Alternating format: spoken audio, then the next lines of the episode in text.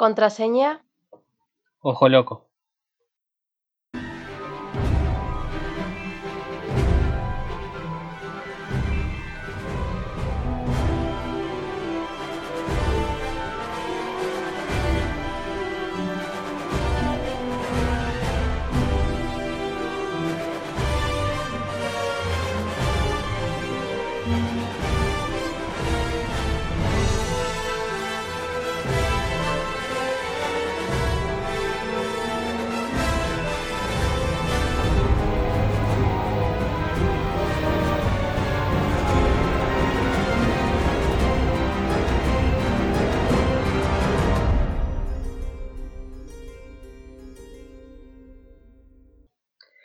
Queridos oyentes, sean bienvenidos a este ya sexto episodio de este programa que llamamos Visa Random, un podcast donde decimos boludeces sobre cosas que nos gustan. Eh, en este mes especial de julio, que los que nos siguen quizás lo sepan, otros quizás no, es el mes eh, más Potterhead que puede existir, ¿no? Ya que el 31 es el día del cumpleaños de Harry Potter y de su autora, ¿no? Así que en este mes especial eh, para inaugurar este mes especial, le doy la bienvenida a mi compañera de conducción, Aus. Hola Santi, hola a todos. Em, ¿Cómo estás Santi? ¿Tu semana? Yo muy bien, la verdad. Bastante más tranquila que las anteriores. Seguramente es la calma eh, antes de la tormenta. Bueno, qué positivismo ese. ¿eh? Obvio. ¿Y vos qué tal? La mía, yo estoy, no sé si probablemente lo noten en mi voz, Em, empecé con lo que parecía una gripe, después parecía em, angina o placas, que son más o menos la misma porquería, verdad que no, pero sí. Y mm, al final no sé qué tengo, porque obviamente con esto de la pandemia no, no quise ir a ninguna guardia ni nada, así que me estoy sacando sola. Ah, em, pero bueno, tengo ahora voz así medio como me escuchan. así que si la sienten rari, rari es por eso. Está un poco rasposa, pero se aguanta. Oiga, señor, es de linda mi voz de, gripe. Obvio. Y la risa de gripe es mucho mejor. bueno, quería contar eso también brevemente. Eh, Santi me descubrió una risa de gripe y bueno, nada, es gracioso, ¿o no? Ah. Para mí es muy divertida. Aguante. Bueno, em, es un, un datazo a, a saber. Bueno, inauguramos el mes de Harry Potter. A nosotros que nos gusta tanto. No, a mí no me gustaba igual mucho, la verdad. Bueno, esta, procederé a bloquearte entonces. Yo estoy acá porque me obligaste, no sé. Acá nadie está en eh, contra de su voluntad, todos están voluntariamente, incluso la persona que está atada a la pared. yo estaba por decir eso, yo estoy secuestrada, pero bueno. Em, no, efectivamente, eh, fans de Harry Potter, ya lo contamos en el primer episodio, nos conocimos justamente por esta saga, así que mm, nada, nos pareció muy cool, arde, em, hablar sobre Harry Potter durante todo el mes. Em, entonces también nos desligamos de tener que pensar temas arde pajosos, eran. Obvio. Así que bueno, eh, los próximos eh, cinco programas, incluyendo este, eh, vamos a iniciar con la contraseña de Potter Vigilancia, como en el, en el libro 7 o en la película 7 o la historia 7, como le quieran decir. Em, y bueno, vamos a dedicar todo nuestro contenido a Harry Potter. Así que si no les gusta Harry Potter, em, empiecen a escucharnos directamente en agosto. Me parece un buen consejo, la verdad. Pero igual, yo les diría que se queden, porque si no les gusta Harry Potter, tienen la oportunidad de meterse en la historia, vamos a hablar de temas, para mí, bueno, también porque los, elegimos nosotros, pero temas muy copados, así que mm, quédense igual y, y chau, o sea, los obligamos a que lo escuchen. Obviamente, no tienen oportunidad. Están obligados, ya lo dije. Lo digo de nuevo. Ah. Así que bueno, em, pasamos a nuestra sección ya de, de inicio, para mí desde arranque, que es la de la encuesta. Eh, yo no, estuve con demasiado tiempo para interactuar en Twitter, pero aún sí, tuvo mucho tiempo para interactuar en Instagram con, ustedes y nos va a contar cuál es la encuesta de esta semana. Antes que nada me estás haciendo quedar como que me la rasco. Em, tuve tiempo. No diría que, no diría que tuve tanto tiempo como lo, como lo decís, pero sí tuve tiempo, por suerte. Igual a mí me pasa algo muy particular. Em, estaba pensando hace unos días que teníamos que grabar este episodio y que yo todavía no había hecho nada, digamos, como para comentar en esta sección que estamos haciendo. Y mm, me está pasando que por ahí guardo muchas cosas en el teléfono, digamos, de, de otras redes sociales o de Instagram también. Y mm, por ahí, digamos, se, se me las veo por accidente y bueno, están bueno porque también las uso para, para mm, eh, hacer las encuestas. Así que bueno, esta semana hice una encuesta de, em, sería eh, combates de Endgame y Infinity War. Entonces puse seis combates distintos y la gente tenía que votar de esos seis cuál le había gustado más y por qué. Em, tenemos en el primer lugar a Thanos versus Capitán América en la película de Endgame. En el segundo lugar a Thanos versus Scarlet Witch en la película también de Endgame. En el tercer lugar a Thanos versus Capitana Marvel también de Endgame. En el cuarto lugar a Thanos versus Thor de Infinity War. En el quinto a Thanos versus Doctor Strange también de Infinity War, y por último en el sexto a Thanos versus Iron Man, también de la película Infinity War. Em, hasta ahora, eh, los votos, digamos, que recibieron fueron eh, eh, uno para Thanos versus Capitán América, de la película de Endgame, uno para Thanos vers- versus Doctor Strange, y uno para Thanos versus Iron Man. Ahora yo te iba a preguntar a vos, Santi, de esas esos combates, ¿cuál te gustó más y por qué? Eh, yo en eso voy a eh, coincidir con el voto de, no me acuerdo quién era, que el de Doctor Strange, claramente. Porque creo que el, al que más gana le pusieron, tiene mucha más creatividad que los otros. O sea, el Doctor Strange usa muchos trucos y Thanos desbarata todos esos trucos. Entonces es mucho más eh, disfrutable de ver que los otros que son piñas nomás. Igual es cierto también que es muy satisfactorio el de el Capitán América con el martillo de Thor. Ese es muy épico también, aparte de satisfactorio. ¿El tuyo, Agus? El mío fue el de Thanos versus em, Scarlet Witch o eh, la Bruja Escarlata. Em, porque, em, pero por una cuestión, digamos, de que yo vengo siguiendo el personaje desde que, desde que apareció en la película de Age of Ultron. Me encanta el personaje. eh, creo que la, la única película en la que no fui muy amiga de, de ella fue en Civil War, por razones, digamos, que el que vio las películas debe conocer. Em, Va, yo había aclarado, digamos, que estoy del lado de Iron Man, por lo tanto, eh, mis otros dos personajes favoritos me quedaron del lado del Capitán América. Obvio, porque son gente del bien. No, no, no, yo no creo. De hecho, tienen para mí un problema, pero bueno. para no, mm, no meterse mucho en eso, porque ya vamos a hablar, por cierto, de esa película, em, diría que fue eso, pero po- porque eh, a lo largo, digamos, de lo que es la saga del MCU, eh, es uno de los personajes, ella es uno de los personajes que más pierde eh, gente, básicamente. Primero perdió el hermano, después perdió a su pareja. em, y como que ella llega toda súper empoderada y, y la verdad que casi lo hace mierda. O sea, es una escena que yo amo mal. Así que bueno, mi voto es eh, para la segunda, el segundo combate, digamos, de Thanos versus eh, la Bruja Escarlata. Mi voto es no positivo, dijo Cobos una vez. Ese para, eso es para Civil War igual, me parece, no sé. Claramente. Eh, bueno, está bastante, estaba bastante piola la, la encuesta, me gustó. No, no se me había ocurrido a mí comparar eh, batallas. Igual, yo voy a decir que hice trampa, porque eso lo saqué de una publicación de Twitter que la comenté yo hace mil años. Y el otro día, en Twitter pasan a veces estas cosas que a mí me parecen un tanto extrañas. Me puso me gusta una piba a mi comentario. em, y fue hace meses y meses que hicieron la encuesta.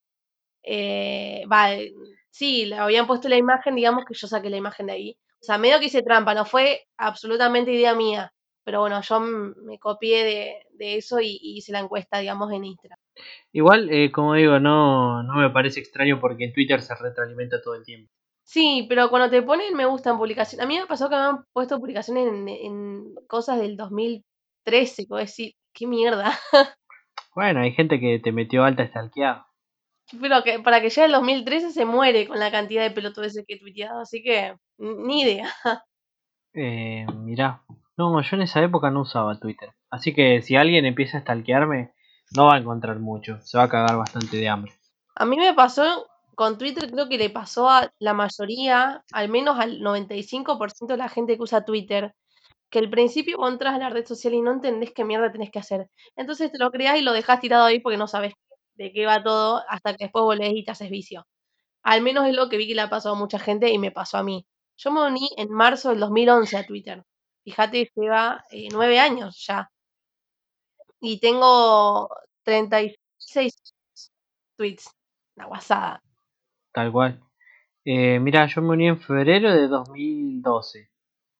Y llevo 19.000,9, o sea, casi 20.000 tweets. Claro. Ahí no más de los 20.000 tweets. Eh, igual como digo, es mucho más... Eh, como que estábamos nosotros, nuestra generación está mucho más acostumbrada al Facebook. Y por ende era más fácil como llegar al Instagram. Porque los dos era, subís algo y te lo llevan drives. Listo. Y comentarios cada, cada tanto. Eh, en cambio Twitter, eh, si vos, y aparte en Instagram como que está todos tus amigos, tu familia, lo que sea. Pero en Twitter es muy raro que vos encuentres gente que conoces. Puede pasar, obvio, pero ahí es como que hay más rejunte de gente que no conoces. Entonces, y esa es mi recomendación para cualquier persona que empiece a usar Twitter, eh, empezar a, a comentarle cosas a la gente, porque para eso son las redes sociales también. Como para que vos empieces a seguir a alguien y si alguien tuitea algo y vos se lo contestás y ahí empiezan a, a generarse los vínculos en, en, la, en Twitter. Y puedes conocer gente muy piola. Obvio que también siempre puedes conocer gente de mierda, pero ¿en dónde no puedes conocer gente de mierda? Yo en lo personal igual difiero de Santi, eh, usamos, los dos tenemos Twitter y los dos usa, lo usamos de forma muy diferente. Yo no, es muy raro que le conteste a alguien que no conozco, por ejemplo. Yo contesto tweets a la gente que conozco y a los que no conozco por ahí los leo, los, los me gusteo, pero digamos hasta ahí nomás, digamos, como que no, no tengo esa, esa capacidad, digamos, de tener confianza con gente que no conozco. Envidio a los que pueden, a mí no me sale, pero digamos, yo también uso el Twitter de otra forma, digamos, de por ahí yo tuiteo más que nada eh, frases de canciones o no sé, bueno, también tuiteo veces del día a día, obviamente, como todo el mundo, porque también creo que por eso está esa red social. Eh, pero hay, es, lo bueno, digamos, de Twitter es que tienes muchas formas de usarla. Eh, a algunos les va a gustar esta red social por, es, por manejarla, digamos, de cierta manera y otros por manejarla de otra. Eh, para mí es mi red social favorita y, y, te digo, yo por ahí no, no tengo tanto trato con, eh, con la gente en sí, adentro de, de esta red social. Eh, está, lo que tiene de piola, digamos, es que podés tuitear lo que se te raje, digamos, y, y, está todo bien. O sea, está para eso. Y eso es, es, lo bueno y lo que a mí me encanta de Twitter. Aguante la impunidad, vieja. No me importa nada. Igual te van con eso, Santi. Sí. Y aparte, no sé, a mí, y yo sé que a otras personas también ha pasado, y no sé si te pasa a vos, eh, es un gran lugar para saber qué está pasando. O sea, saber de qué se, qué se está hablando, de, de qué, a ver cómo decirlo, de qué se está haciendo, de qué se está hablando, quién se murió, a quién hay que cancelar, eh, qué serie hay que mirar, a quién hay que odiar y a quién hay que bancar. Creo que es un poco eso que decís. Eh, he leído la expresión alguna que otra vez eh, de que es como el diario de los jóvenes, digamos. Eh, en uh -huh. efecto, es un poco como, como decís vos, que hay, o sea, yo me he enterado más cosas, digamos, por estar en Twitter o más las noticias mucho antes, digamos, por estar usar Twitter que por haberla visto en, en alguna en algún noticiero y eso que mis viejos acá, digamos, yo no soy tanto de sentarme a ver las noticias, pero mis viejos sí. Y mmm, yo más de una vez les he dicho, mira, eh, Menem hoy lo, lo, volvieron a internar. Y son cosas que me entero por Twitter, no porque lea algún diario. Y eso también está muy bueno, como vos decís, que tiene eso, digamos, de, de, que también es una red social donde hay muchísima información todo el tiempo y, y eso está bueno porque te mantiene un poco, digamos, en el, en el espacio-tiempo. Ah. De una. Eh, por eh, este, este espacio lo voy a usar para mandarle mis mejores energías a Menem. Arre, no, nada que ver. Eh, pero sí, qué sé yo, casi todas las cosas nos terminamos enterando por ahí. Eh, y hay muchas cosas piolas. Y igual Instagram tiene su cosa buena, que es eh, los famosos que están en Instagram. sobre todo los que uno banca. Por ejemplo, ahora hace un ratito estaba viendo el, lo que sube Brie Larson y me hace reír mucho. No sé por qué. Tenés problemitas por eso. Oiga, Brie Larson es una de las más grandes ídolas que tenemos acá. Obvio, pero seguís teniendo problemitas. Ah, bueno, pero aparte de eso. sí, em, o, sea, yo hablé de Twitter porque, como dije, por ahí es más mi red, mi red social, digamos, favorita, porque, bueno, eh, es como que tenés más espacio para hacer, entre comillas. Em, pero sí, eh, Instagram tiene sus cosas, obviamente, no digo que no. Eh, bueno, no sé. Ah, lo que me molesta de Instagram son los vivos. Hay de, un tiempo a este, especialmente con la cuarentena, un tiempo a esta parte, hay demasiados vivos. A mí no me molestan, o sea, están como ahí. En general es muy raro que vean, mire vivos, o sea, me pasó mucho más al principio de la cuarentena, que mm, era como toda una novedad, porque la mayoría de, de los famosos hacían vivos cada tanto. Entonces, cuando empezaron a hacer eh, todos vivos al mismo tiempo, o que tenías, por ejemplo, en un día, no sé, como cinco vivos de personas, digamos, a mí, a mí que por ahí me interesaban, eh, estaba piola, digamos, ahora es como que me da un poco de paja porque, qué sé yo, por ahí prefiero usar ese tiempo en otras cosas. Eh, pero me pasó más al principio, digamos, que me copaba mucho lo de los vivos. Pero bueno, qué sé yo, también creo que estamos todos, digamos, con tiempo para hacer esas cosas. Em, y el que pueda hacer vivos y le dan bola, genial. Yo por ahí, una vez creo que se me ocurrió hacer en, una especie de. Tenía un cumpleaños, digamos, y había como una especie de joda. Y hice un vivo y no, entró ni tu vieja, digamos, o sea. Em, como que envidio un poco a la gente que puede hacerlo, digamos. Capaz que mi madre entró. Ojalá, hubiera sido de piola. Aguante tu vieja, Santi. Obvio, aguante. Eh, ¿Qué te iba a decir? Bueno, igual eh, lo estoy barriendo los vivos, pero capaz, capaz, capaz que en algún momento aparezcamos en cámara. Voy tirando así la, la perdiz, capaz, y no necesariamente en nuestra cuenta, capaz que en alguna otra cuenta aparezcamos por ahí. Dejaba ahí el, tiraba el bocadito y se iba. Termina ahora el programa y, la, y ponemos la intro. Re sí. Pero bueno, a mí me, hace un poco ilusión esa idea, em, porque, digamos, de, que nos vean, de que nos puedan ver la cara, em, no sé, no sé, me gusta la idea. Bueno, esperemos que a la gente también le guste y, se copen. Y bueno, no sé, los bardearemos en vivo. Podríamos hacer un preguntas y respuestas. ¡Ay, sí! Amé.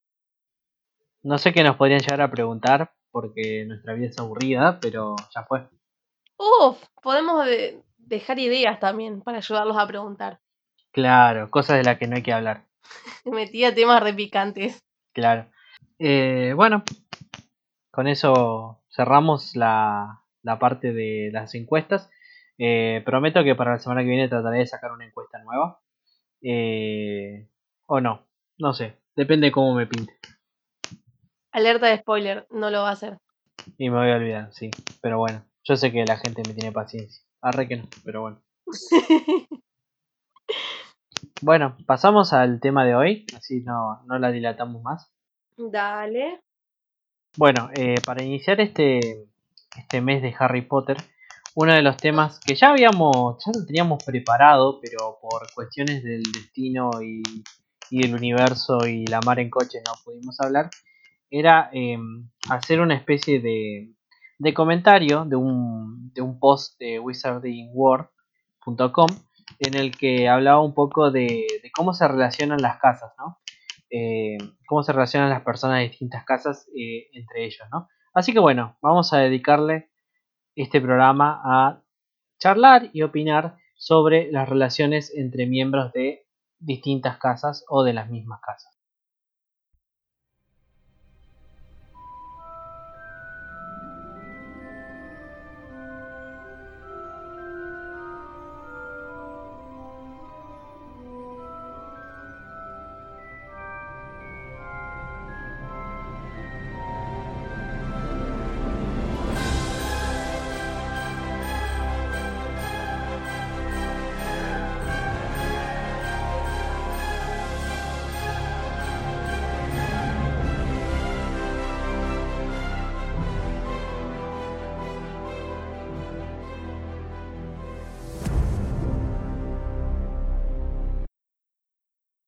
Además, digamos, del, del post de Wizarding World, también vamos a usar una imagen que Santi buscó en internet, porque puntualmente el post, digamos que hay un coso en el portal, habla específicamente más que nada de las relaciones amorosas, pero queríamos, digamos, hacerlo un poco más amplio y también hablar de lo que son las relaciones de amistad, eh, aparte de, de esas, entonces queda por ahí.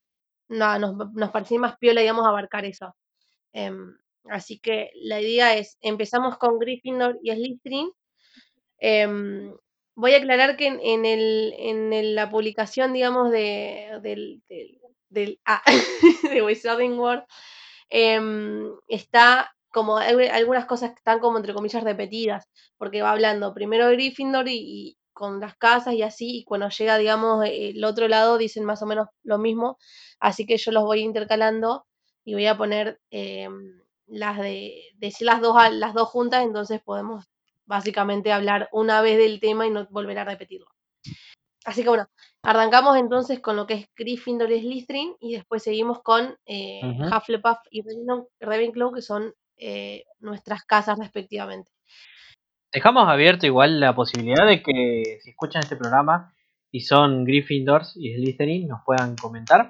Eh, y bueno, si son de las otras dos casas también, pero eh, especialmente los convocamos a los Gryffindor y Slytherin que puedan aportar su experiencia relacionándose con personas de otras casas. Exactamente. Em, en la semana yo seguramente voy a estar dejando el espacio en Instagram em, para que puedan contarnos, o si quieren también en Twitter, puede ser en las dos, em, para que hagan justamente, tengan ese, ese espacio, digamos, para, para comentar eso. Ujú. Así que bueno, arrancamos. Dale.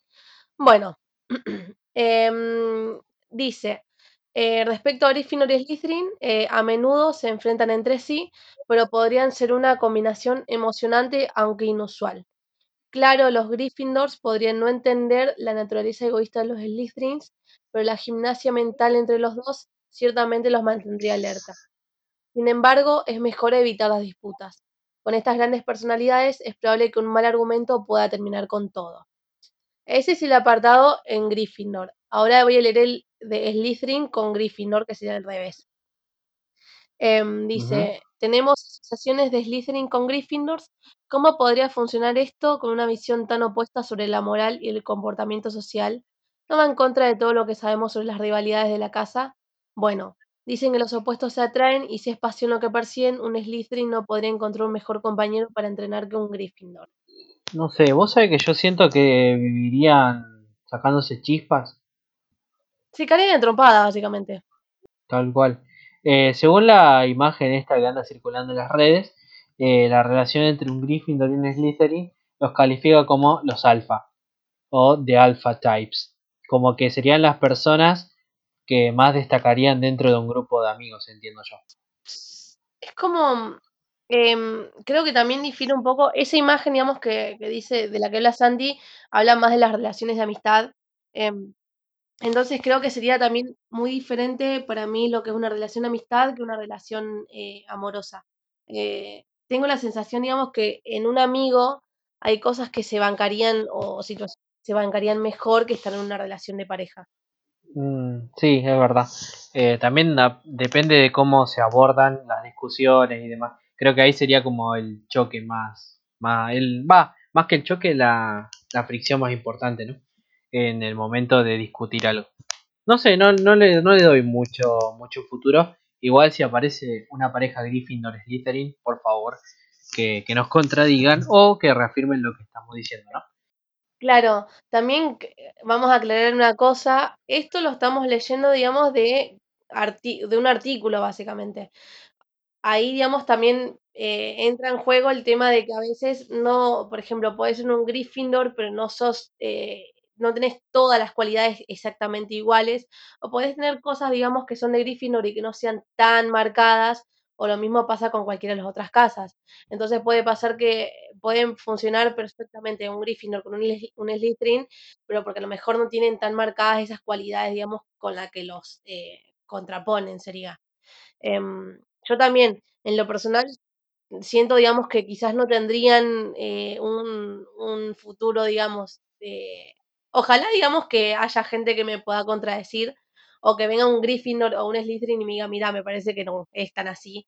Em, puede pasar, pero digamos eso también, son como por ahí las casas, digamos, que en general, por una cuestión, digamos, de, de ideales que tienen cada uno, tienden un poco a chocar en ciertas eh, situaciones. De una. Bueno, ¿y cómo le va a los Gryffindor con los Gryffindor? A ver, los Gryffindor con los Gryffindors, em, dice, em, los Gryffindors podrían necesitar a alguien que sea igualmente apasionado, permitiendo interacciones emocionantes y acaloradas entre los dos y un sentido compartido de aventura. Sigamos en el apartado de eh, Gryffindor. eh, Gryffindor. Sí, ¿no? si Gryffindor con un Gryffindor no va a ser de otro. Em, ahí sí, yo los veo, es más fácil, digamos, poner un Gryffindor con un Gryffindor. Em, aunque, ojo, el tema, digamos, de que sean tan iguales, eh, también creo que en, por ahí personas, digamos, con cosas tan marcadas, tan fuertes, eh, también puede llegar a haber espacio, digamos, para una cierta, eh, para peleas incluso. Em, pero mm, creo que puede pasar de todo. O sea, pueden ir re bien como pueden tener algún que otro problema o roce en determinadas circunstancias. Yo a los Gryffindor los siento como muy, eh, muy, la palabra es como muy intensos. Entonces como que la discusión sería re intensa, pero después la reconciliación también sería muy intensa y la, el apoyarse el uno al otro también sería como muy intenso. Acá en la imagen esta que nos dice que serían, en la relación de amistad, serían eh, eh, las personas que están en las buenas y en las malas. Como que se apoyarían mutuamente eh, en ese sentido, con mucha intensidad. Creo que un ejemplo, digamos, de eso son justamente la amistad que mantienen Harry, eh, Hermione y Ron. Eran los tres de Gryffindor y mm, Harry, digamos, por motivos que todo el mundo ya sabe, eh, estaba siempre metido en algún quilombo distinto y no, no había un lugar o una situación en la que los dos mejores amigos no estuvieran acompañándolo. Em, entonces, en ese sentido, digamos, eh, estoy muy de acuerdo, digamos, con la imagen, digamos, con lo que dice la imagen que trajiste, em, justamente por eso. No sé si vi un grupo de, de gen- de- de- que no sea de personajes, sino de personas en la vida real que sean amigos Gryffindor. Creo que no conozco ninguno, pero em, siento, digamos, que cuando hay algo y uno quiere accionar, estoy bastante segura de que el, otro Gryffindor amigo lo va a seguir atrás. Lo mismo en una pareja, creo que en ese sentido eh, guían para el mismo lado. Y con mucha intensidad. No sé, porque el tema de la intensidad, yo es como eh, pueda tenerlo creo que excepto en los Ravenclaw, el resto de las casas son medio, medio intensitas. Slytherin también. Eh, mm, sí, pero los Hufflepuff un poquito menos que los Gryffindor y los Slytherin. Ah, yo no sé, para mí son de distintas formas. No sé, me puse a pensar igual que creo que no conozco, como dijiste, Gryffindors con Gryffindors. Al menos yo no conozco. Bueno, podría pasar igual. tenemos que ponernos a buscar. Sí. Aceptamos eh, solicitud de amistades de gente de Gryffindor. Tal cual. No sé, bueno, yo no mm, quería aclarar una cosa. Para ser una persona que es Potterhead, tengo muy pocas amistades Potterhead también. Em, porque también, digamos, hay gente que quizás le gusta Harry Potter, pero no tiene, por ejemplo, em, eh, eso, digamos, de tener casa o de ser fan de, tan fan, digamos, a nivel justamente de, de hacerse el test o de ponerle que no haces el test, pero elegís igual una casa. Tengo un grupo de amigas que es como, eh, no es tanto de Harry Potter, sino que es mis amistades de sagas, porque compartimos varias sagas, pero mm, como que fuera eso no, no tengo tantas amistades. Potterhead, aclaro, porque amistades tengo. Qué gracioso eso tener amigas de sagas, como muy específico. Lo que pasa es que en realidad yo conocí este grupo de amigas por Cazadores de Sombras, quizás algunos del otro lado conozcan la saga, Y de ahí, digamos, como que eh, nos dimos cuenta que nos conocimos por esa saga, pero después eh, teníamos en común varias sagas y bueno, Harry Potter era una de ellas. Y venían por el lado de los libros, claramente. Exactamente, exactamente. Eh, así que bueno. Eh, ¿Nos querés contar cómo se llevarían Slytherin con Slytherin según este artículo? Em, no. Ah, sí. Em, según esto dice, como la casa de Hogwarts más astuta y egoísta, los Slytherins naturalmente podrían formar fuertes apegos con los suyos. La ambición es atractiva para los Slytherins y podrían reconocer esto entre sí, con un poco de sana competencia manteniendo encendida la llama romántica. Ambos se verían impulsados a mejorar cualquier defecto o problema en la relación y querrían jactarse de su pareja en cada oportunidad. Bueno, eh, según esto, eh, la relación de amistad serían las mentes maestras, de Mastermind. Y yo lo creo. Yo veo, yo reveo a una pareja de Slytherin encabezando la revolución, ponele. No sé qué revolución, pero alguna revolución. Yo como que no lo veo por- en un sentido, digamos, porque siento, digamos, que le faltaría algo. Si para una revolución hace falta también algo de conocimiento. Yo creo que vería más como eh, a un Ravenclaw con un Slytherin, por ejemplo, una revolución. O a dos Slytherin con un Ravenclaw. un trío, digamos, Acá estamos abiertos al poliamor, no nos importa nada. tal cual. A los tríos, a... Chau. A los grupos de gente, lo que sea. en, cu- en cuestiones de relación, como dice acá, también siento que tendrían un poco eso, digamos, de que si bien eh, quizás irían para el mismo lado, es como que puede llegar a pasar que eh, en algún momento, eh, no sé, te puede llegar a, a afectar eso. ¿En qué sentido? En que, por ejemplo, ponele que eh, el- se metieran en un ámbito, digamos, competitivo, en un- una pareja. Eh, como que eso podría terminar súper mal. Ah, bueno, pero eso puede terminar mal con cualquier casa. Sí, obviamente. Bueno, sí, ponele. Em, no, no sé si iría con Slytherin particularmente porque son conocidos, digamos, por ju- justamente esta ambición que tienen de, de llegar a, a tal lugar o de ser tal cosa, eh, quizás, digamos, en un, en un ambiente competitivo. Por ejemplo, imagínate eh, que tuvieran que, viste que a veces, no sé si acá pasa, digamos, pero em, hay países donde como que compiten, no sé, por becas o cosas así. Imagínate una pareja, digamos, compitiendo por una beca, se matan, o sea, ni siquiera terminan la relación, se matan. Y sería muy gracioso de ver eso. Como ahora tengo ganas. Necesito que alguien en la audiencia escriba ese fanfic. Lo- los estamos eh, animando a que lo hagan. Claro. Igual, a mí también me gustaría, y es un sueño frustrado que tengo, que alguien haga cómics de Harry Potter. Sería muy divertido. Lo podés hacer vos también, Santi, ¿eh? Yo te animo a hacerlo.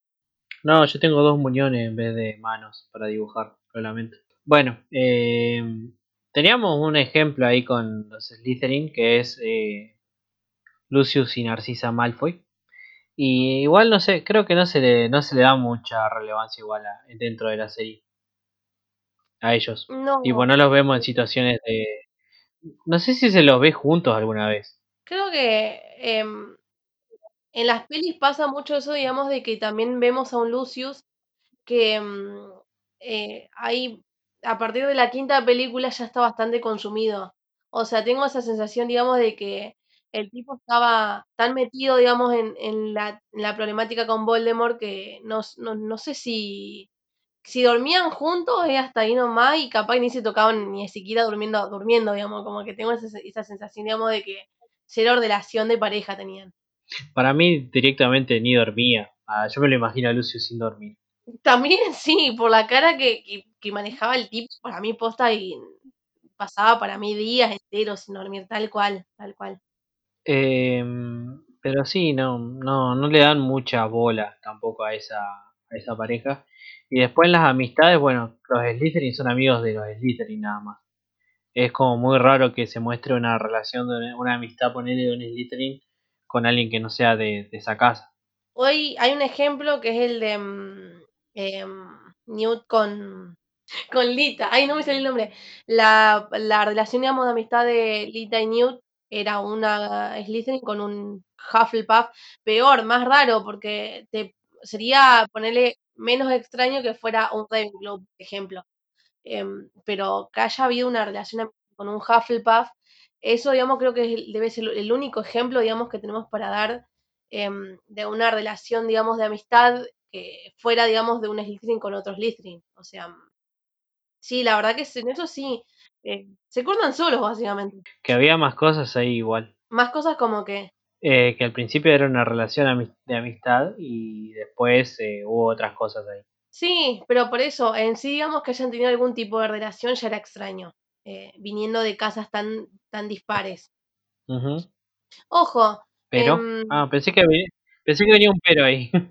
No, no, no. Em, estoy hablando en general porque seguramente debe haber en, en, o sea, en la vida real sería, digamos, en- entre personas, debe haber quizás millones de amistades, digamos, de, de listening con, con otros. Yo, por ejemplo, una de, de- del grupo este de mis amigas, ella no hizo el test, pero se autoproclamó una, una Slytherin y, y yo soy Hufflepuff y somos amigas. Y así debe haber historias millones.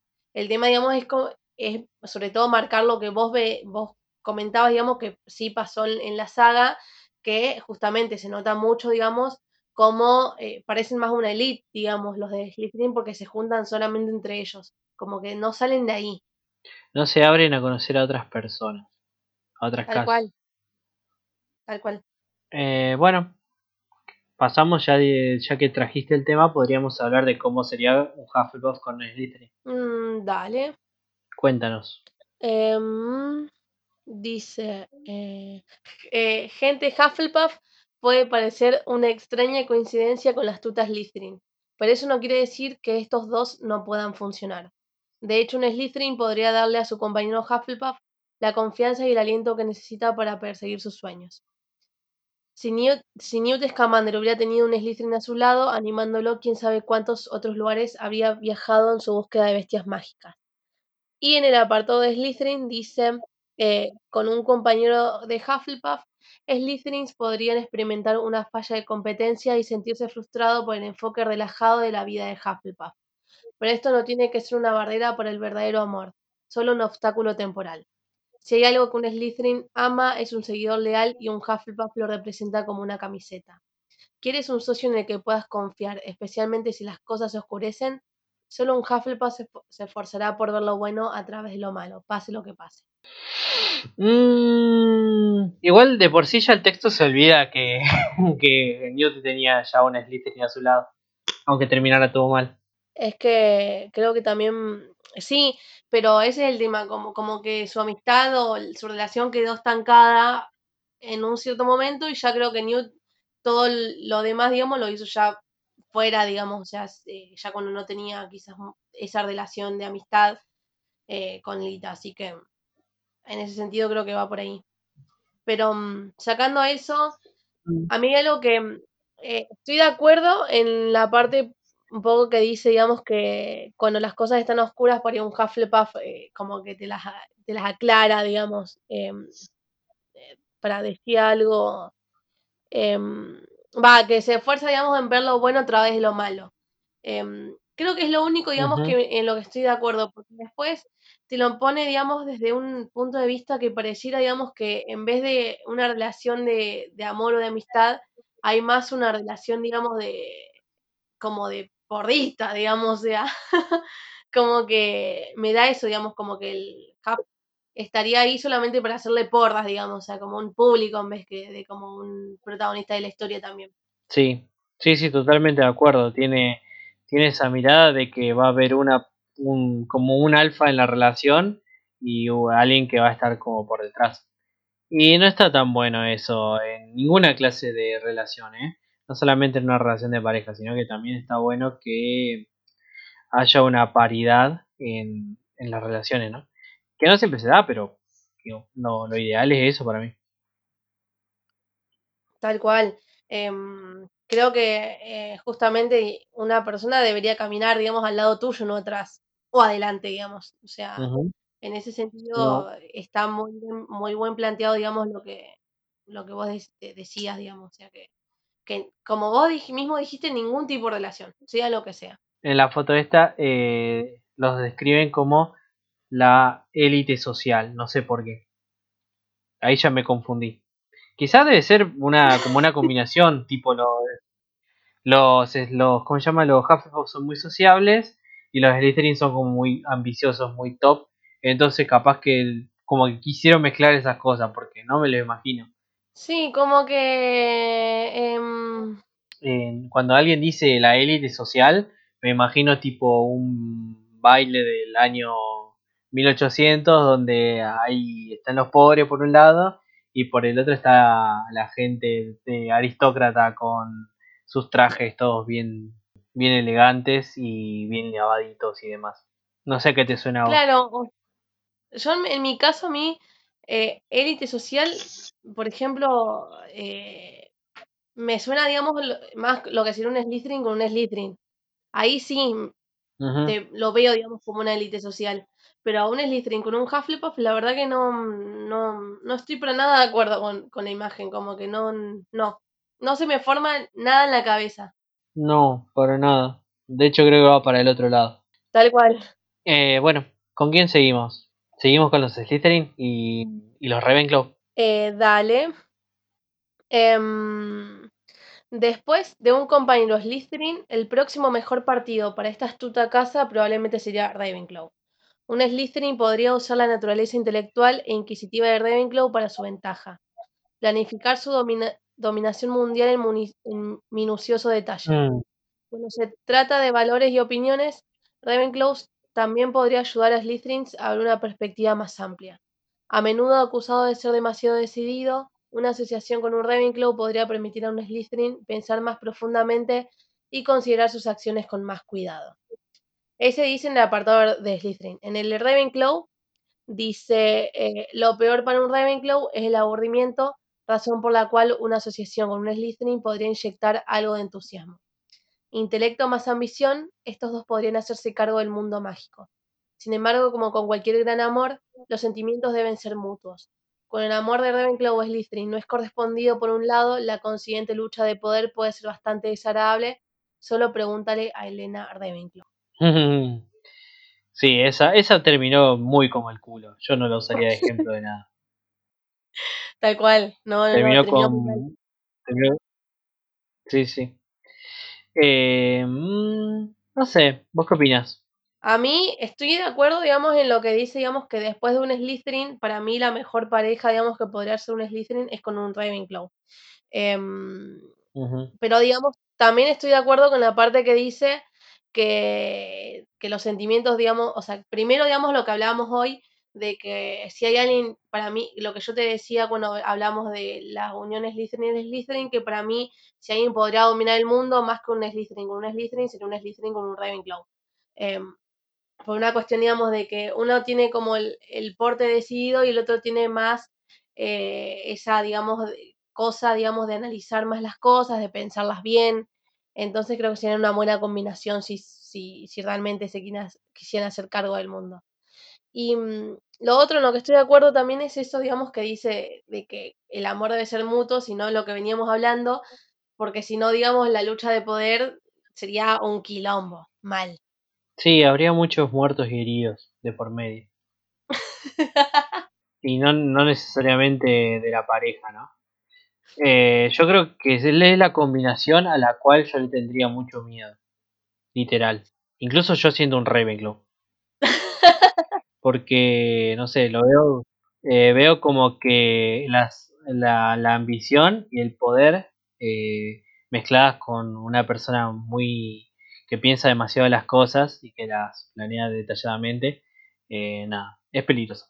Sí, totalmente de acuerdo. O sea, Claramente creo que yo estoy como vos. eh, yo si, si llego a cruzarme con alguna pareja de, de amigo, o mira si te cruzas con unos mafiosos de, de Ravenclaw y, y Slytherin. Te, chao, te, te, te hacen cagar fuego.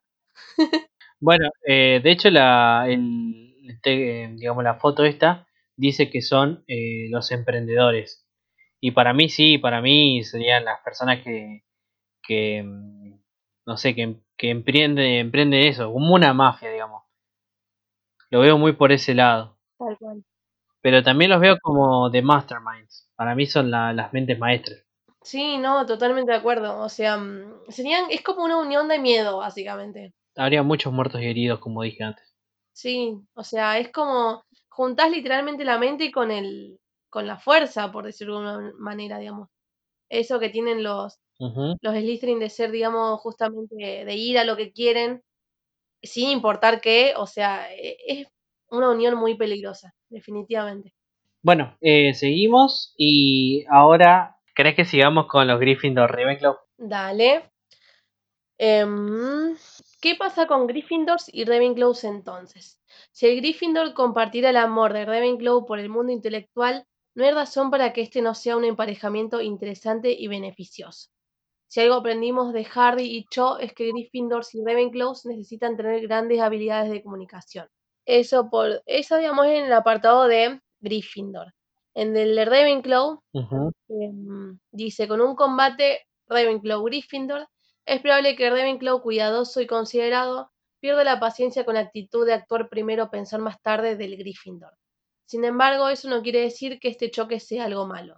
Los Ravenclaw son conocidos por ser un poco excéntricos, y quién mejor que un audaz Gryffindor para alentar las ideas más extrañas y maravillosas. Mm. Eh, en eso creo que estoy un poco más de acuerdo. Creo que sería como las personas que están en planos re distintos, los Gryffindor y los Ravenclaw. No sé qué opinas vos. De hecho lo veo con eso de Cho y Harry, como que estaban en sintonías totalmente distintas. Em, en realidad, digamos, no sé si usaría la relación de, de Harry y Cho de ejemplo, por una cuestión de que primero Cho estaba saliendo de una relación y no es que salió una relación porque el chabón le cortó o ella le cortó el chabón. O sea, el, pibe se había muerto, digamos. El, pibe se acabó muriendo, sí. claro, el año siguiente yo estaba con Harry. Como que decíamos, Cho no estaba en su 100% y Harry menos. Entonces, como que la relación de por sí, eh, no, no la, como dije, no lo usaría ejemplo por una cuestión de que, eh, sí, no estaban, digamos, en, en sintonía, como, como vos dijiste también. Em, como que me gustaría, digamos, poder encontrar otro ejemplo que no sea ellos dos, de dos personas que hayan tenido una vida más normal y no, no estuvieran eh, en tantos quilombos. Em, pero, qué sé yo, me parece igual una unión un poco extraña. Eh, como que, primero que hay algo que dice el tema, digamos, de, del apoyo, eso está bueno, porque mm, los Ravenclaws ser excéntricos, como bien dice acá, y, mm, y Gryffindor tiene eso también mucho, digamos, de, del aliento, entonces ahí como que siento que combinan, eh, que están como re bien combinados, digamos. Em, pero también pasa esto, digamos, de que los Ravenclaws son muy de, de pensar minuciosamente todas las cosas y Gryffindor es totalmente lo opuesto. Entonces puede pasar dos cosas. Uno que em, eso termine súper mal, o sea, de que eh, el Ravenclaw se canse, digamos, de, andar eh, básicamente limpiando cagadas de, de, Gryffindor, o al revés, puede pasar que Gryffindor se canse, digamos, de que eh, el Ravenclaw esté dando tanta vuelta y, se embole y a la mierda. O sea, como que siento que sobre todo terminarían por eso, digamos, porque se podrían, digamos, de, de las de, las, de los disparejos que son entre, entre cada uno, digamos. Sí, puede ser. Eh, pero bueno, yo lo vería por ese lado también. De que porque están en dos eh, en dos sintonías muy distintas. Claro, o sea, por ahí cuenta un poco más tu opinión que sos un Ravenclaw. No sé cómo te verías vos con un Gryffindor. Yo con una Gryffindor. Eh, mm, a las piñas, prácticamente. Porque me exasperaría mucho que una persona. en realidad me exaspera, no es me exasperaría. Me exaspera cuando una persona eh, no piensa las cosas. Porque yo no me imagino no pensando las cosas. ¿Se entiende? Sí. Es como que la persona que hace las cosas por hacerlas y no se da cuenta, eh, no las logro comprender. O sea, eh, no, no, no, entiendo por dónde va su cabeza. Y, y eso, eh, no sé, capaz que haya otros Ravenclaw que me corrijan y me digan, bueno, no, no están así. Pero es muy exasperante cuando una persona es así. Cuando vos no entender que, qué sé yo, no sé, ponele que una persona se puso a probar eh, eh, hacer algo y se olvidó y se puso a hacer otra cosa y se olvidó. Ponele como que quería cocinar algo y después eh, dejó, no sé, se puso otra cosa y dejó prendida la, la, el horno y se quemó todo. Y es como, no estabas pensando, no estabas consciente de eso. bueno, esa clase, ese ejemplo, por ejemplo, no sé, lo expliqué como el culo, pero no sé si se entendió.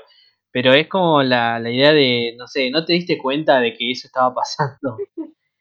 Y eh, nada, me, me pasa eso con la gente. Cuando alguien no piensa las cosas es como, pensá. en realidad, a mí el ejemplo me encantó porque es un ejemplo muy de la cotidianidad y eso está bueno porque uno tiende a pensar estas cosas, digamos, de ejemplos, eh, básicamente al salir de Harry Potter, eh, que estamos acostumbrados a que todo el tiempo es un quilombo nuevo, está bueno poder verlo desde ese lado, digamos, de un lado más eh, del día a día. Em, pero sí, entiendo, entiendo tu punto, se entendió perfectamente. Claro. Eh, no, nada, me pasa eso. O me pasa, por ejemplo, con las personas que... eh, ta, ya parece que estamos haciendo catarsis, ¿no? Pero eh, me pasa con las personas que, por ejemplo, te dicen, no sé, hagamos tal cosa, eh, no sé, tal día, y, des- y después te... Porque te lo dicen con la mejor intención, pero después se olvidan que ya tenían que hacer algo en ese momento. ¿Me entendés? Ujú. Sí, creo que yo, no sé, No sé, no, no recuerdo que vos lo hayas hecho. No, yo por ejemplo, a mí me pasa eso, yo no soy Ravenclaw, pero también, digamos, es como que creo que no, no me ha pasado a mí que me lo hayan hecho, pero estoy segura que si me llega a pasar de que me planean algo conmigo y después me dicen, no, che, al final no puedo porque tenía otra cosa, yo te mando a cagar, digamos, o sea, es como que te entiendo mucho, digamos, por dónde vas. Yo no lo hago, por ejemplo. Me ha pasado por ahí que em, he organizado, o sea, yo tengo un trabajo que a mí me van avisando en el día a día.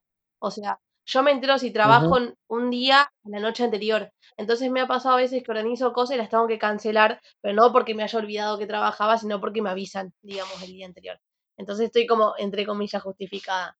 Em, ¿Qué ha pasado con este programa también? Sí, o sea, más de una vez hemos que- querido grabar y bueno, yo tenía, me llamaban para laburar y lamentablemente no, no puedo decirle que no laburo. Así que sí hemos tenido que cambiar de, de hora, hora, hora o día de grabación justamente por eso.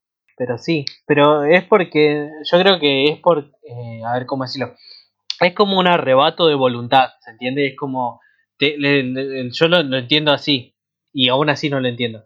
Eh, lo entiendo como una persona, por ejemplo, que tiene tantas ganas de verte que acepta porque te quiere ver, porque tiene la voluntad de verte, pero no piensa que, que claramente, no sé, tenía que hacer otra cosa, ¿me entendés?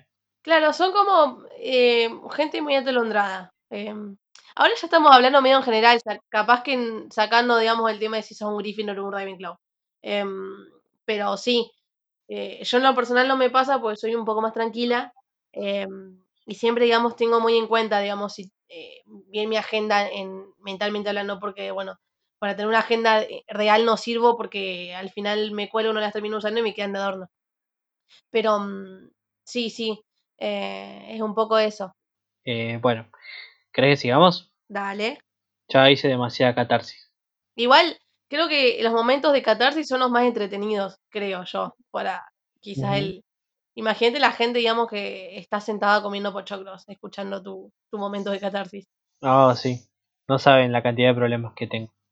Bueno, eh, si querés vamos redondeando con los Ravenclaw y hablemos de un Ravenclaw con un Ravenclaw. Dale. Raven- Ravenclaw tiene la reputación de ser la casa de Hogwarts más intelectual, por lo que podemos suponer que un Ravenclaw se sentiría naturalmente atraído por mentes igualmente afiladas. Parecería entonces que los Ravenclaws son más adecuados para otros Ravenclaws y a veces Slytherins. Una asociación Ravenclaw-Ravenclaw podría proporcionar un desafío bienvenido y mantener a ambas partes alerta. Em, sí, estoy de acuerdo. Estoy de acuerdo. Estoy bastante de acuerdo. Sí, quizás pasa... Sí, lo bueno, digamos, de que eh, es como que quizás no pasa mucho con lo que hoy hablamos, digamos, por ejemplo, de la combinación Slytherin-Slytherin, que ellos, digamos, tienen como una forma de encarar eh, las cosas o eh, de manera, digamos, que puede resultar en competencia y que sea desagradable. Pero en cuestión de Ravenclaw me parece que estaba, que va por ahí la cosa, digamos, que mm, son como, ti- tienen, manejan, digamos, ese nivel de mm, cómo sería de, de conexión quizás que, que, que los hace, digamos, que sean una buena pareja, digamos, tanto eh, en lo que es el amor como en la amistad. Eh, acá los, los mencionan como los solucionadores de problemas. No sé qué clase de problemas podemos llegar a solucionar. No me veo en esa. Pero sí, qué sé yo.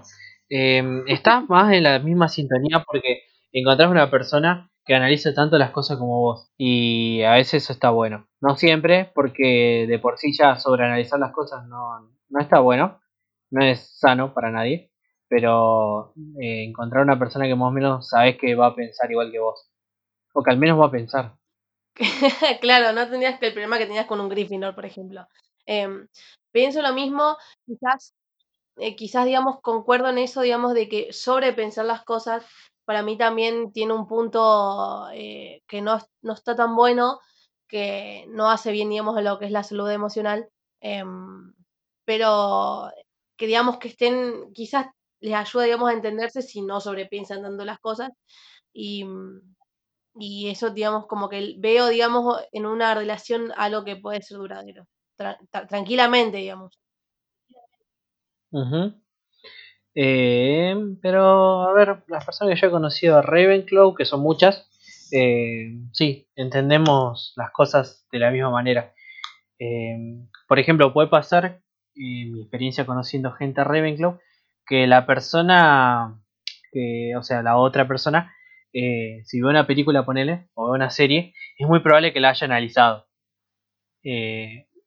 Tipo, vos, no sé, hablas con un Ravenclaw y le hablas de la misma película, y es muy probable que lo haya, que la haya incluso inconscientemente analizado. por ahí con las otras casas me ha pasado que no que se sorprenden de que yo analice las cosas porque solamente la disfrutan, ponele, ven una película y la disfrutan, ven una serie y la disfrutan, no le dan mucha vuelta al asunto. Como que lo consume más como un entretenimiento capaz. Y sin embargo, cuando yo hablo de, un, de una película con un Ravenclaw, es muy probable que haya un, un análisis detrás. Que te digan, bueno, no sé, me gustó o no me gustó y te puedan dar, no sé, 10 razones de por qué no le gusta, ¿me entendés? Y capaz que con otras personas no pasa tanto eso. Eh, obviamente haciendo un prejuicio, ¿no? Porque no, todas las personas son distintas. ¿eh? Salvando eso, eh, me pasa eso también. Bueno, yo tengo, por ejemplo, a mi hermana que es Ravenclaw y mm, la verdad que es insoportable ver películas con ella porque ella también solía, digamos, tener eso, digamos, de que también va analizando la película a medida que, que va pasando y tienden, digamos, a, adivinar los finales y más de una vez le han pegado. Em, y es, a mí me, me molesta un montón yo, por ejemplo, como vos decís, yo soy más el tipo de persona que yo veo una película y no me pongo a analizar nada, yo la disfruto y me voy sorprendiendo con lo que va pasando. Por eso también está bueno porque yo he tenido, digamos, em, relaciones eh, especiales, por decirlo de alguna manera, con películas, porque las arranco a ver eh, sin ningún tipo de expectativa y me sorprendo súper para bien y esa sensación me encanta. Eh, creo que viene también mucho, digamos, de no ponerme a analizar qué mierda va a pasar o cómo va a terminar. Em, de hecho, voy a contar algo. Eh, nosotros con Santi este año, yo tuve la oportunidad de, creo que ya lo conté a esto. Sí, lo conté en el primer capítulo. Yo viajé a, Rosario y, fui, y, vimos Versos Prey. Y yo antes de, ir le dije, mira, le digo, en la película quédate callado porque vos me pones a, hacer comentarios o analizar la película, yo te pego una piña y me voy a la mierda, o sea. Que al final hablaste más vos que yo, boluda. Sí, lo que pasa es que yo también tengo mucho esto yo veo algo que me resulta emocionante. A ver, quiero, se vale aclarar también que las semanas previas a que, a que viéramos la película, estamos súper manijas los dos y nos mandábamos todo el tiempo cosas sobre la película, imágenes y todo eso. Entonces yo ya estaba como con una carga, digamos, emocional bastante importante. Y cuando vi la película me pasó que había muchas escenas que eran súper piolas, que me encantaron y es como que yo tuve la necesidad, digamos, de expresarlo.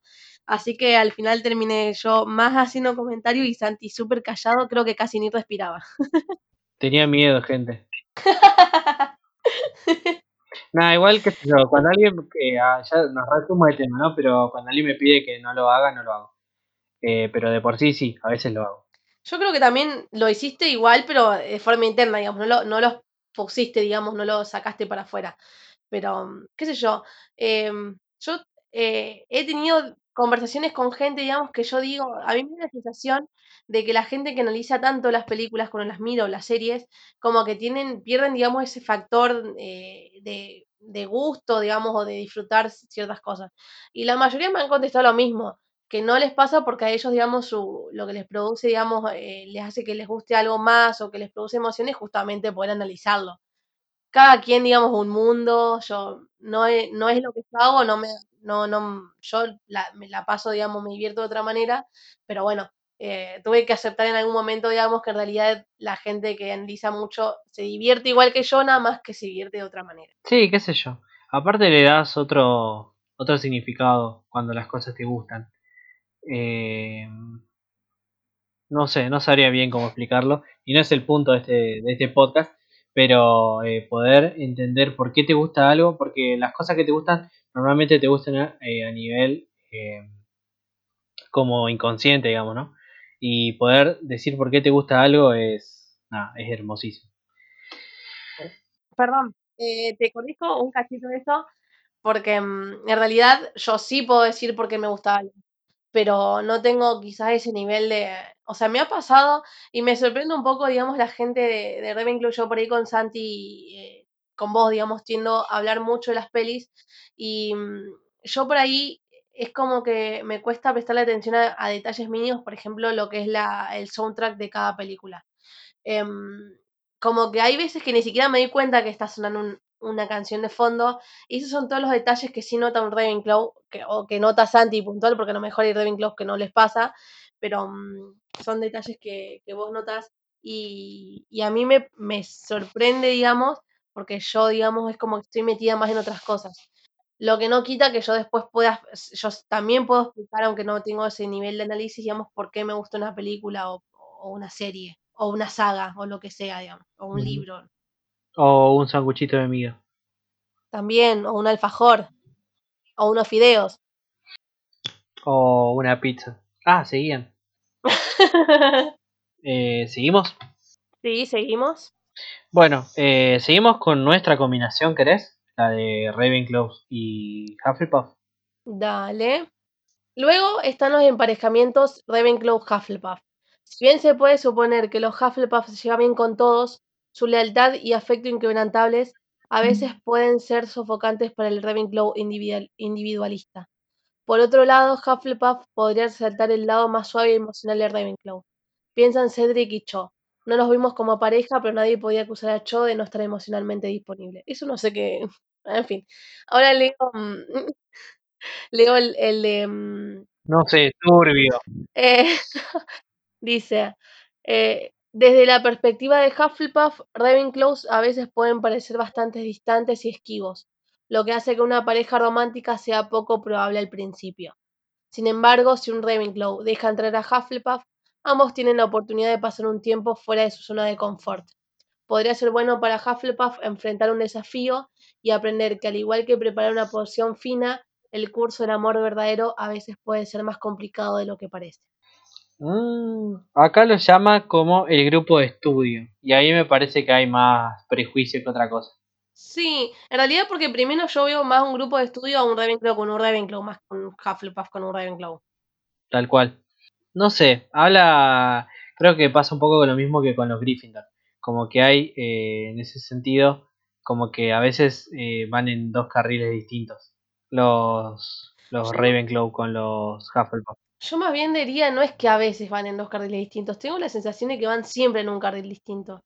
Em, esto lo escuché en, en uno de los episodios de la radio, del Merodeador, de hecho, o al menos recuerdo que me quedó algo de eso, de que hablaban, digamos, del, de que manejan distintos tipos de inteligencia cada casa y lo que es puntualmente em, en la casa de Hufflepuff y Ravenclaw, pasa, digamos, que los Ravenclaw manejan el tipo más de inteligencia intelectual y los eh, Hufflepuff más la, la inteligencia emocional.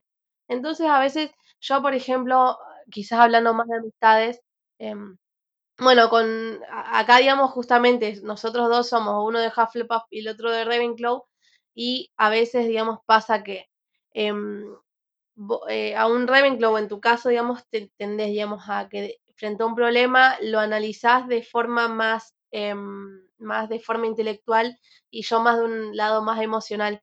Entonces sucede eso, que no nos entendemos, eh, que a veces estamos, quizás incluso nos ha pasado que estamos discutiendo, estamos diciendo lo mismo, eh, pero no, como lo estamos viendo desde otra perspectiva, no, no entendemos de qué mierda está hablando el otro. Em, Y así me pasa, digamos, por ejemplo, creo que no me vería del todo en una relación, por ejemplo, con un Ravenclaw, pero por una cuestión, digamos, de que em, creo que en, al, en algún punto quizás pasaría eso, que chocaría mucho, digamos, la, los distintos modos de ser que tiene cada, cada uno. Mm, sí, sí, sí. Eh, como decís vos, están como en dos eh, polos, eh, no, sé, no sé si opuestos, pero en dos planos muy distintos. Eh, no sé, es como, como dice ahí que los, los Hufflepuff son más emocionales y los Ravenclaw son más intelectuales.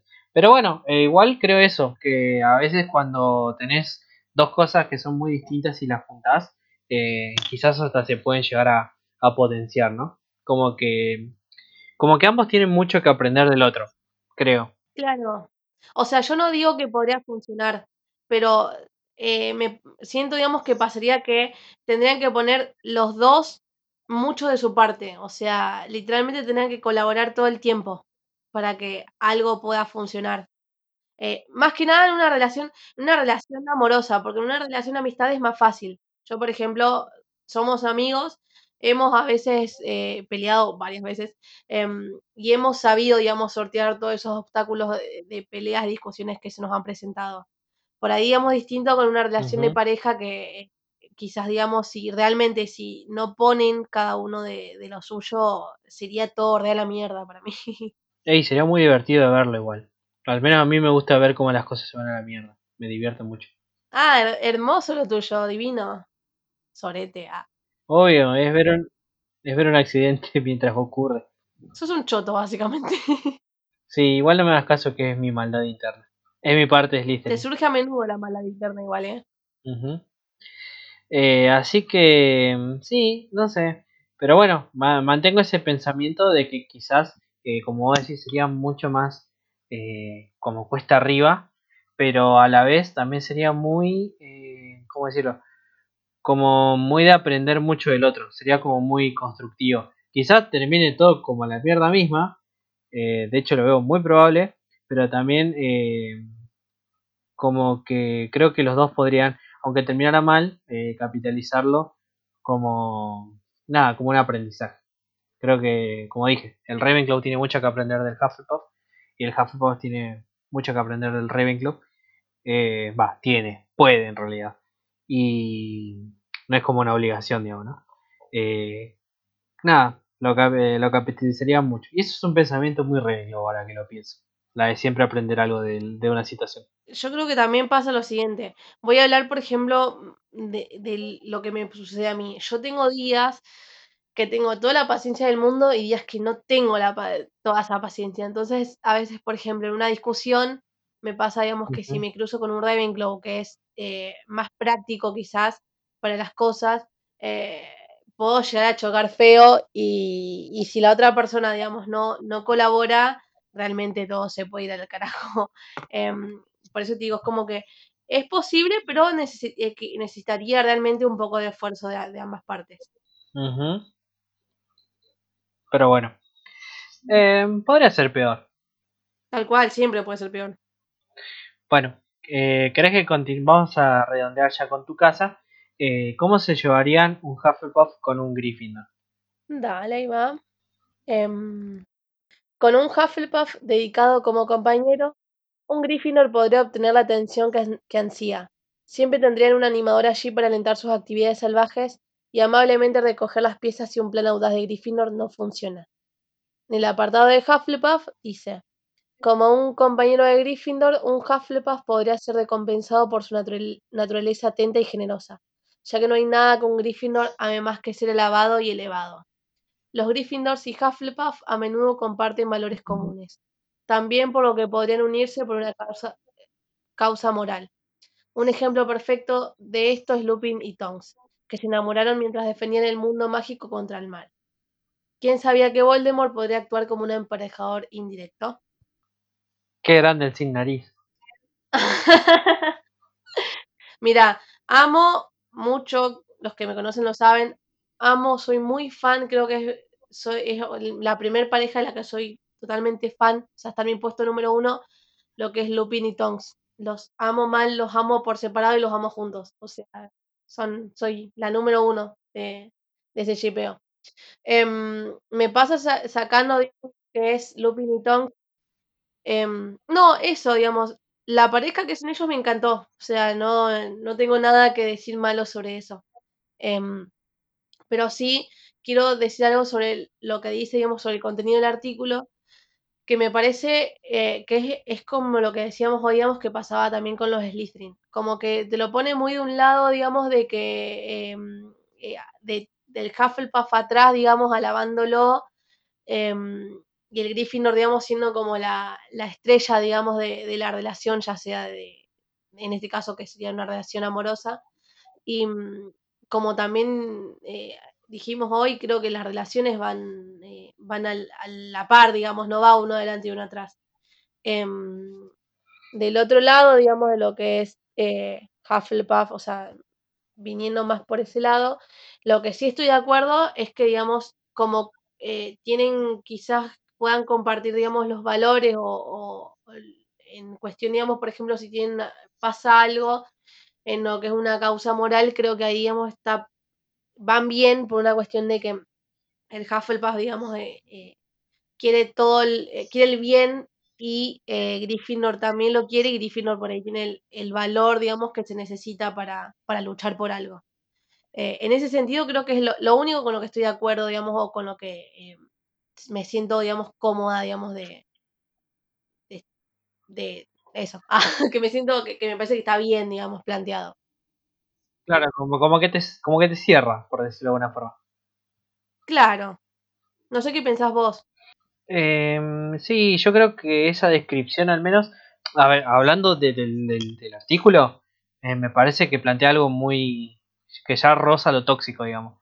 Esa idea de que una persona tiene que, o sea, o sea, lo pone básicamente como que es la, no sé, el ama de casa, el Hufflepuff, porque es como que lo tiene que bancar al Gryffindor en sus pelotudeces y encima después lo tiene, si, si sale mal, lo tiene que cuidar, o sea, tiene que levantar los pedazos que rompió. Es como, no sé, como un elfo doméstico, básicamente. En ese sentido, creo que eh, es como, creo que está mal planteado, porque la idea en realidad em, está buena en un sentido, digamos, de que yo, por ejemplo, como, como Hufflepuff que soy, me pasa mucho eso, digamos, de que, por ejemplo, si bien uno de mis amigos, sea de la casa que sea, o sea quien sea en realidad, eh, o, cualquier, digamos, persona, digamos, que esté relacionada conmigo, siempre, digamos, si le salió algo mal, voy a estar ahí para, apoyarlo, digamos, para bancar el, mal momento. Pero creo que es un poco eso, creo que está mal planteado porque justamente lo hace quedar como, como que es el ama de casa, digamos, en vez de, de ser más protagonista, de estar más al centro yo soy una persona que mi segunda casa es Gryffindor, entonces me pasa que si yo estoy con un Gryffindor y el Gryffindor me quiere meter en, más en un lugar secundario, yo te, te pego un boleo, básicamente. Te lo cagas a piña. Igual no lo dudo, ¿eh? Claro. Para algo hago boxeo, arre. Arre, ¿qué tenía que ver? Y que em, puedo cagar a piñas, bien. Ah. Claramente. Eh, sobre eso, eh, Sí, sí, sí, obviamente está mal planteado. Eh, quizás venga por otro lado. o sea, está mal explicado lo que querían decir. Uno puede como entenderlo, pero eh, como que resalta la capacidad del Hufflepuff de ser, eh, de, ser em, eso, de, de, apoyar en todo, de ser support, de ser soporte, pero no tanto, pero nada, lo deja como, como en un escalón como que hay un escalón, como que hay una parte de la pareja que es muy, muy emprendedora y una parte de la pareja que nada que ver. Tal cual, tal cual. Eh, y bueno, yendo ya a la, realidad, eh, no sé, creo que serían de las parejas más compatibles para mí.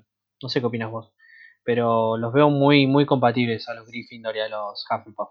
Sí, o sea, mm, en realidad, bueno, ya vamos a hablar de, cuando hablemos, digamos, de Hufflepuff, pero creo, digamos, que después de, de, la unión de Hufflepuff, creo que la segunda, digamos, que para mí iría mejor, digamos, es justamente un Gryffindor. Así que en ese sentido sí estoy totalmente de acuerdo. Em, creo que es por ahí, entre comillas, el, que más combina o el que más eh, eh, queda como em, mejor, digamos, en cuestión de, de, de, uniones, digamos, de casas. eh, sí, qué sé yo, en general es como que las casas con las casas, o sea, tu casa con tu propia casa queda bastante bien, salvo en el caso de los, como ya hablamos, de los Slytherin y los Ravenclaw. Eh, pero sí, me parece que son bastante, bastante compatibles. ¿Qué dice la imagen, Santi, que vos tenés sobre la unión eh, Hufflepuff-Gryffindor? Eh, los llama los aventureros, pero no estoy, no me dice mucho eso. No es que no estoy de acuerdo, pero no me dice mucho. Es como, ¿por qué los aventureros? ¿Por qué un amigo Gryffindor con un amigo Hufflepuff serían los aventureros? A mí me suena más que como que los aventureros serían Gryffindor con Gryffindor, más que un Gryffindor con, un Hufflepuff. Claro. Sería como las dos personas que saldrían a buscar aventuras y si, si mueren en el, en el intento no pasa nada. Claro, a buscar quilombo básicamente. ¿Crees que cerremos con tu casa totalmente, con tu casa al cuadrado sería, porque sería Hufflepuff con Hufflepuff? Dale. Y bueno, por último entonces nos queda posiblemente la más adorable de las casas de Hogwarts gracias a su naturaleza amable y afectuosa. Hufflepuff probablemente se adaptaría a otro Hufflepuff o Gryffindors. Las relaciones Hufflepuff-Hufflepuff podrían ser increíblemente amorosas con una excelente comunicación y un fuerte sentido de compromiso. Como dije anteriormente, eh, estoy totalmente de acuerdo, pero porque yo siento, digamos, que de hecho yo podría estar con una persona como yo. Em, y lo preferiría incluso, como que siento, digamos, que... Que todos preferiríamos estar con alguien como nosotros. no sé, hay gente que sé, he leído que no, que no les pasa eso. Pero, por ejemplo, yo, siendo una persona sensible como soy, creo que me, serviría, digamos, estar con alguien em, que pueda, digamos, entender, es, eh, tener el mismo nivel que yo en cuestión, digamos, de, de lo que son el manejo de las emociones. Em, como que siento que de una relación así eh, sería como medio extraño, me sonaría extraño, digamos, en la cabeza que algo pueda salir mal. Ojo, puede pasar como todo el mundo, porque también todos somos personas y, digamos, los Hufflepuff no somos enteramente personas bondadosas, amorosas y, o sea, tenemos también cada uno, yo soy una persona que tiene mucho carácter, por ejemplo, entonces puede pasar, digamos, que una relación, digamos, con alguien en mi misma casa salga todo como el culo también. Em, o que por ahí... Eh, sí, o sea, creo que todo podría salir mal, tranquilamente, sea la casa que sea. Pero, digamos, sí me serviría estar eh, con alguien que maneje ese nivel, digamos. Igual tu carácter, eh, capaz que venga de tu lado Gryffindor. Sí, probablemente. Ahora no lo había pensado, pero puede ser. Em, porque bueno, vos me conocés.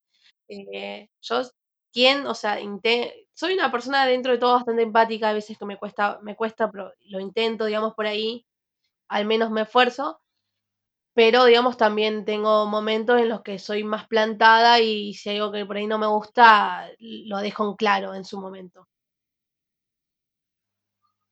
Sí, eh, igual como decíamos antes, que me parece que eso es piola, eh, manejarían el mismo código y manejarían la misma inteligencia. Quizás abordarían la, la relación de pareja desde, la, desde las emociones, capaz.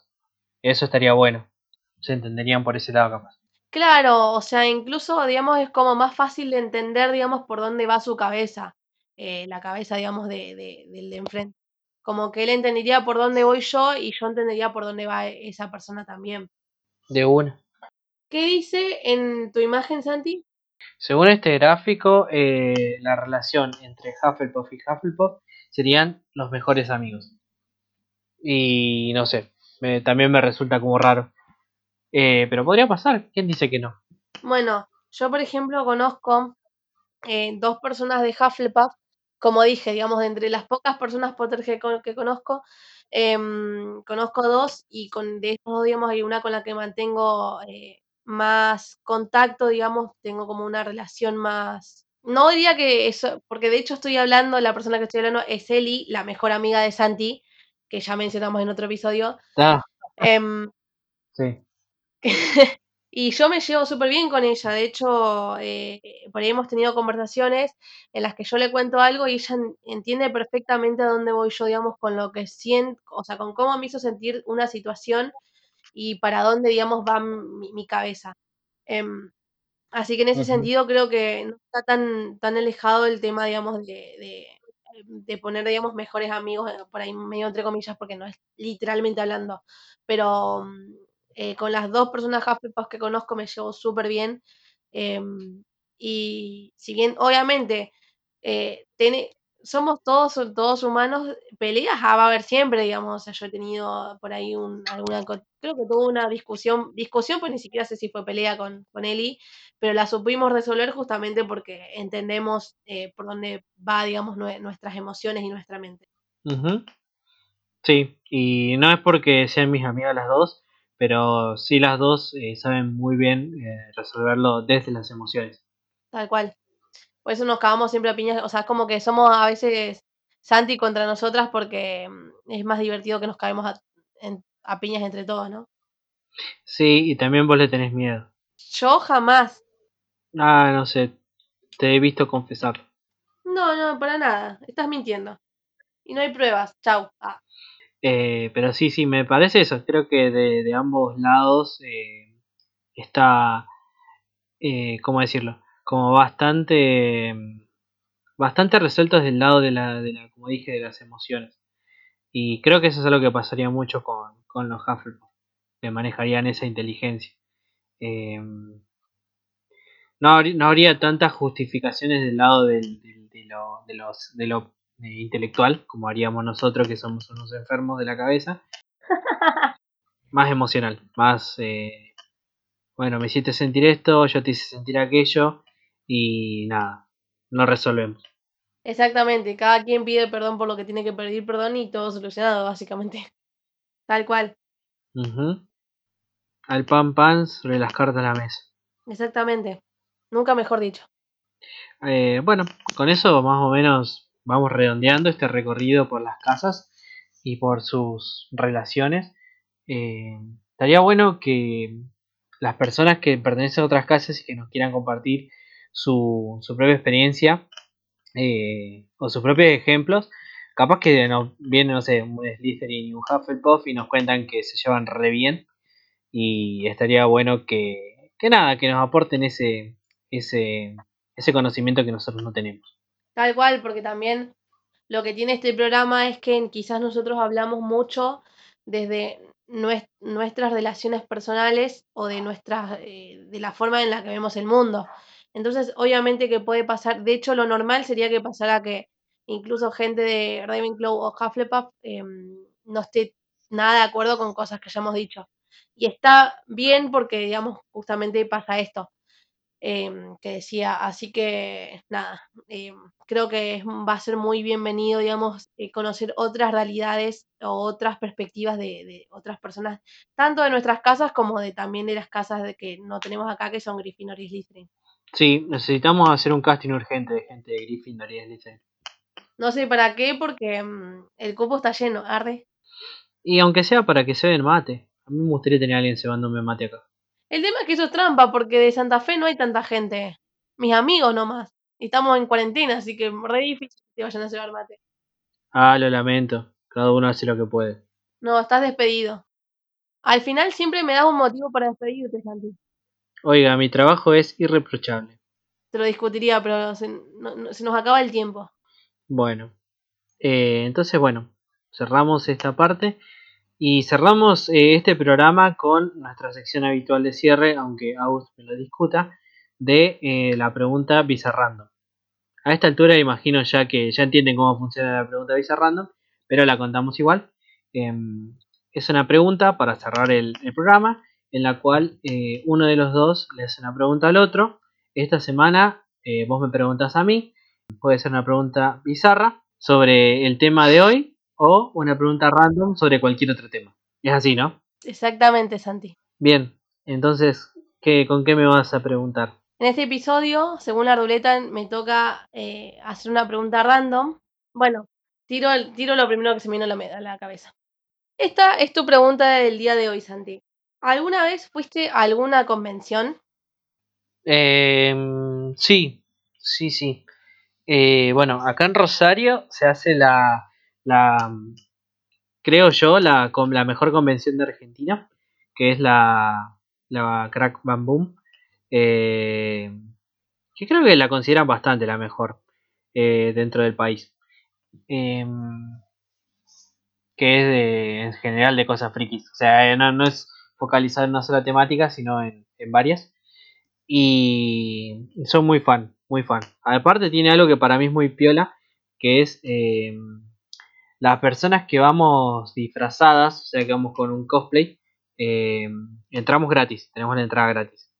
Y yo siempre preparo mi uniforme de Hogwarts y demás. Eh, y me parece que está muy piola eso. Primero porque soy rata, obviamente, eso ya todo el mundo lo sabe. Pero segundo porque eh, la, convención hace algo muy piola que es darle ese...